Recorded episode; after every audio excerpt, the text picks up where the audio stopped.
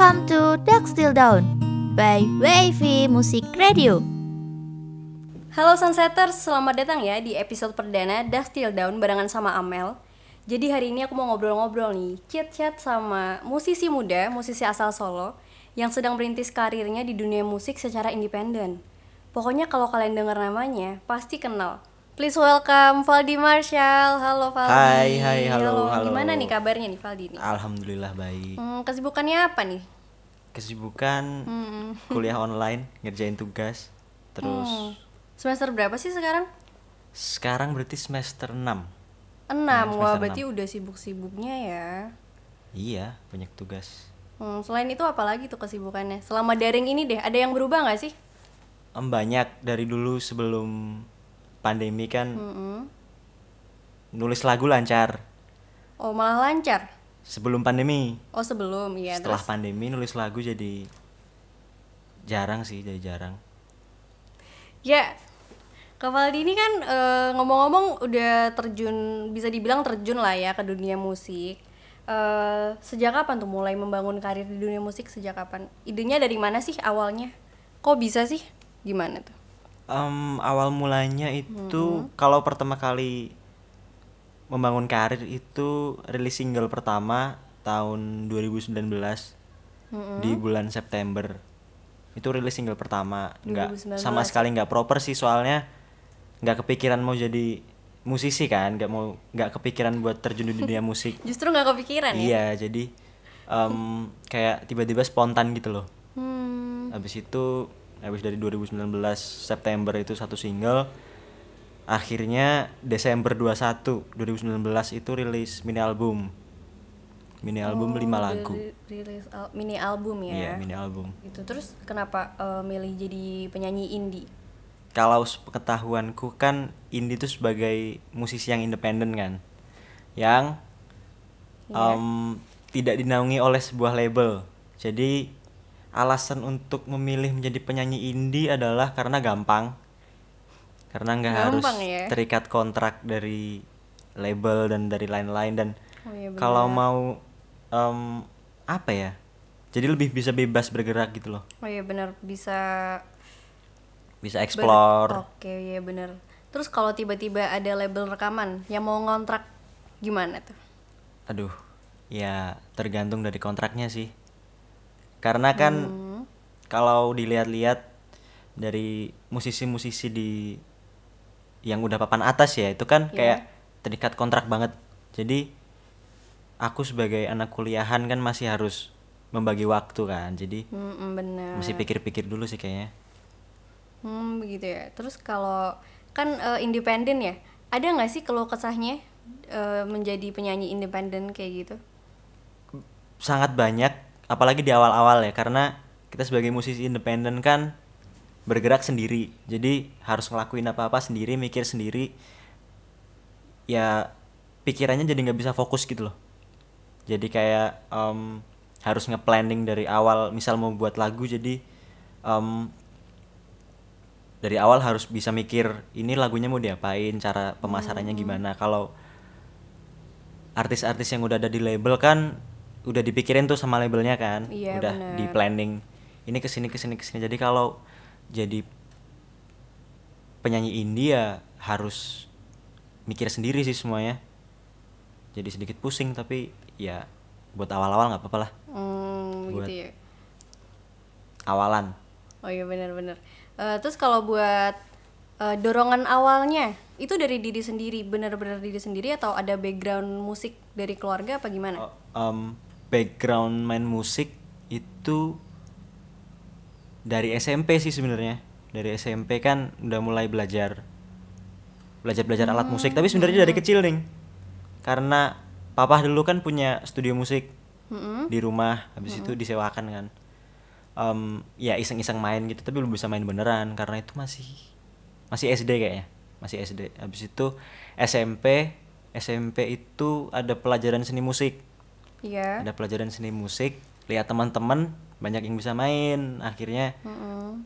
ada rasa iri dengki di hati kayak kok teman-teman bisa ya kok aku nggak bisa akhirnya otodidak belajar dari Wah, drum keren banget. bass ke gitar terus belajar piano tuh baru semester 1 semester 2 kuliah Oh, kayaknya iya. belajar piano Wah, keren banget itu sih ya. otodidak semua Wah, berarti bisa main hampir dibilang bisa main semua alat musik ya. bisa tapi nggak jago Iya. Tapi keren banget loh Kak Valdi loh. Terus kalau proses nyiptain lagu itu gimana? Mood harus bagus atau malah spontan atau biasanya kan kita kalau lagi down malah justru dapat ide atau gimana kalau Kak Valdi? kalau mood itu em, tergantung sih sebenarnya tergantung sama sebenarnya bukan mood tapi momen kayak tiba-tiba dapat momen tiba-tiba misal biasanya kan dulu sebelum pandemi pulang kuliah pulang kuliah itu naik motor kan muter-muter dulu. Em, tiba-tiba dapat nada habis itu direkam di voice notes sampai rumah diselesaiin jadi. Terus ada yang tiba-tiba lagi di di rumah teman kan ada piano gede tuh. Terus Iya. main tiba-tiba dapat nada jadi satu lagu. Sebenarnya Wow, apa ya moodnya menyesuaikan sih tapi yang paling penting buat aku di penulisan lagu itu di momennya kalau dapat momen biasanya jadi bisa jadi lagu Hmm, gitu ya kak. Terus kalau buat pendengarnya sendiri nih kak, gimana tuh kak? Sesuai ekspektasi nggak pas rilis lagu? Pasti kan berekspektasi dong. Em, Gimana tuh? kalau buat pendengar sebenarnya dari awal itu aku denger-denger juga kan dari musisi-musisi yang udah berjalan lama itu kayak fokus ke karyanya dulu. Pendengar dan lain-lain itu bonus. Yang penting kita nge-push di yang penting bikin lagu bikin karya sebagus mungkin. Laku nggak laku bonus. Karena itu kayak bayarannya kan. Jadi kalau nggak laku ya bikin lagi. Belum laku bikin lagi. kalaupun laku juga harus bikin lagi dong. Iya bener-bener. Terus cara cara Valdi buat memasarkan lagunya tuh gimana? kalau memasarkan lagu sebenarnya masih belajar ya. Masih Iya. Masih linglung kalau bisa dibilang di dunia permusikan karena jujur pemasarannya kayak standar banget dan cuma bikin apa yang bisa bikin Em, ya ya gimana ya pemasarannya masih kalau bisa dibilang masih induk banget sih masih kayak Enggak lah, ya ampun merendah banget. Udah banyak kok pendengarnya. cuman share share di cuman share share di di grup share di Instagram ya. Basic gitu sih kayak belum masih belum apa ya belum belum pro banget lah kalau di pemasaran. Yang penting kita bikin yang penting ada yang denger dulu gitu udah seneng. Iya bener, oke. Eh, terus kalau kan dari 2019 kan merilisnya? Ya 2019 Nah, itu single pertama. sampai hari ini nih kira-kira sudah berapa album yang diciptakan? Ada nggak sih eh, cerita cerita di balik tiap album itu gimana? Ada nggak?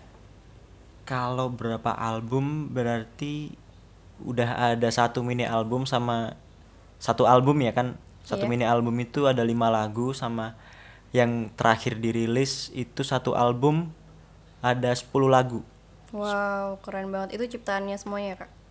iya dong Wah, keren banget. kalau cerita cerita di balik album sebenarnya ceritanya di setiap lagu ada beda-beda sih jadi em, gimana ya bilangnya ceritanya ada yang dari pengalaman diri sendiri ada yang em, ada yang ngelihat orang terus bisa terinspirasi bikin lagu jadi bisa random sih tapi mayoritas lagunya dari pengalaman pribadi Oke, kemudian eh, struggle yang dialami sampai ke titik ini apa aja nih? Kalau struggle em, sebenarnya banyak ya karena apalagi paling struggle itu waktu awal-awal pandemi. Karena udah terlanjur nyaman kalau nulis lagu kan tergantung momen kan. Sedangkan setelah pandemi itu sebenarnya kayak idenya langsung hilang semua gitu loh. Karena Hmm, kita harus stay di rumah kan nggak boleh ke mana-mana. Jadi Iya, kayak ide tuh mentok apa apa mentok. Itu berpengaruh sama album yang terakhir dirilis September album yang terbaru oh iya itu gimana tuh? planning awal rilis bulan Juli Juli 2019 2020 kan planning awal Wah mundur jauh banget ya berarti. Itu bulan Februari udah dapet 7 lagu. Udah ada 7 lagu kan rencananya memang 10 lagu bulan Juli rilis kan. Iya. Tiba-tiba bulan Maret pandemi. Itu kayak kurang tiga lagu jadi kayak merubah planning semuanya gitu loh.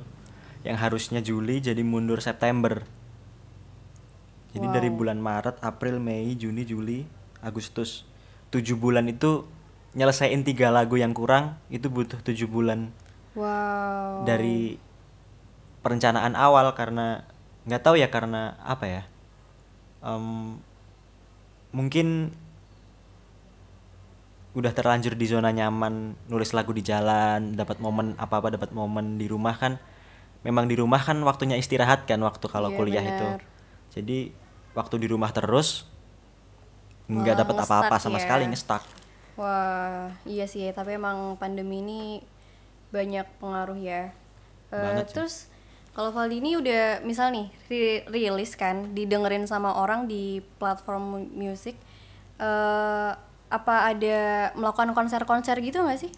belum sempat karena rencananya lagi Hmm? sebelum pandemi itu mau em, mau rilis kan album Iya. itu satu bulan setelah rilis maunya ada konser perilisan tapi gara-gara Oh. pandemi sampai sekarang nggak nggak nggak bisa terlaksana karena harus Ya sayang banget ya. harus social distancing ada PSBB dan mau bikin kan banyak artis-artis yang bikin virtual kan virtual Iya, konser. itu kayak budgetnya masih jauh banget jadi kayak masih bingung sih aku sama tim. Hmm? teman-teman itu kayak masih berpikir ini ada plan dari album kemarin yang belum terlaksana mau diapain? Jadi masih kayak em, Masih abu-abu ya iya masih jadinya abu-abu ya. dan masih meeting-meeting terus Hmm. Oke Sunsetters masih bersama Amel di Dust Till Down. Jadi kamu baru aja dengerin cerita tentang Valdi Marshall nih kan mengenai indie Nah kalau di sini kan Valdi yang kita dengar perspektifnya sebagai penyanyi sekaligus penulis indie nih. Habis ini Amel akan dengerin ke kamu nih gimana sih musik indie kalau dilihat dari perspektif pendengarnya? Begini nih. Kalau membahas musik indie, menurut saya musik indie itu musik yang kreatif. Karena musisinya dari membuat lirik, produksi lagu, bahkan memasarkan lagunya itu sendiri tanpa dinaungi label sedikit pun. Di mana itu membutuhkan effort yang lebih hingga lagunya bisa dinikmati ke telinga banyak orang. Bahkan menurutku musisi indie itu banyak yang lagunya bagus-bagus, tidak kalah dengan musik yang dinaungi label rekaman. Les nih boleh dong eh, nyanyiin sedikit potongan lirik yang paling banyak diputer di Spotify nih. Ada This Isn't Me. Coba dong kak. Mau dengerin? Now I'm flying high, go through everything. Go fastly like a star. Yes. Oh, broke all the chains that locks you down and shine your light as bright as the sun.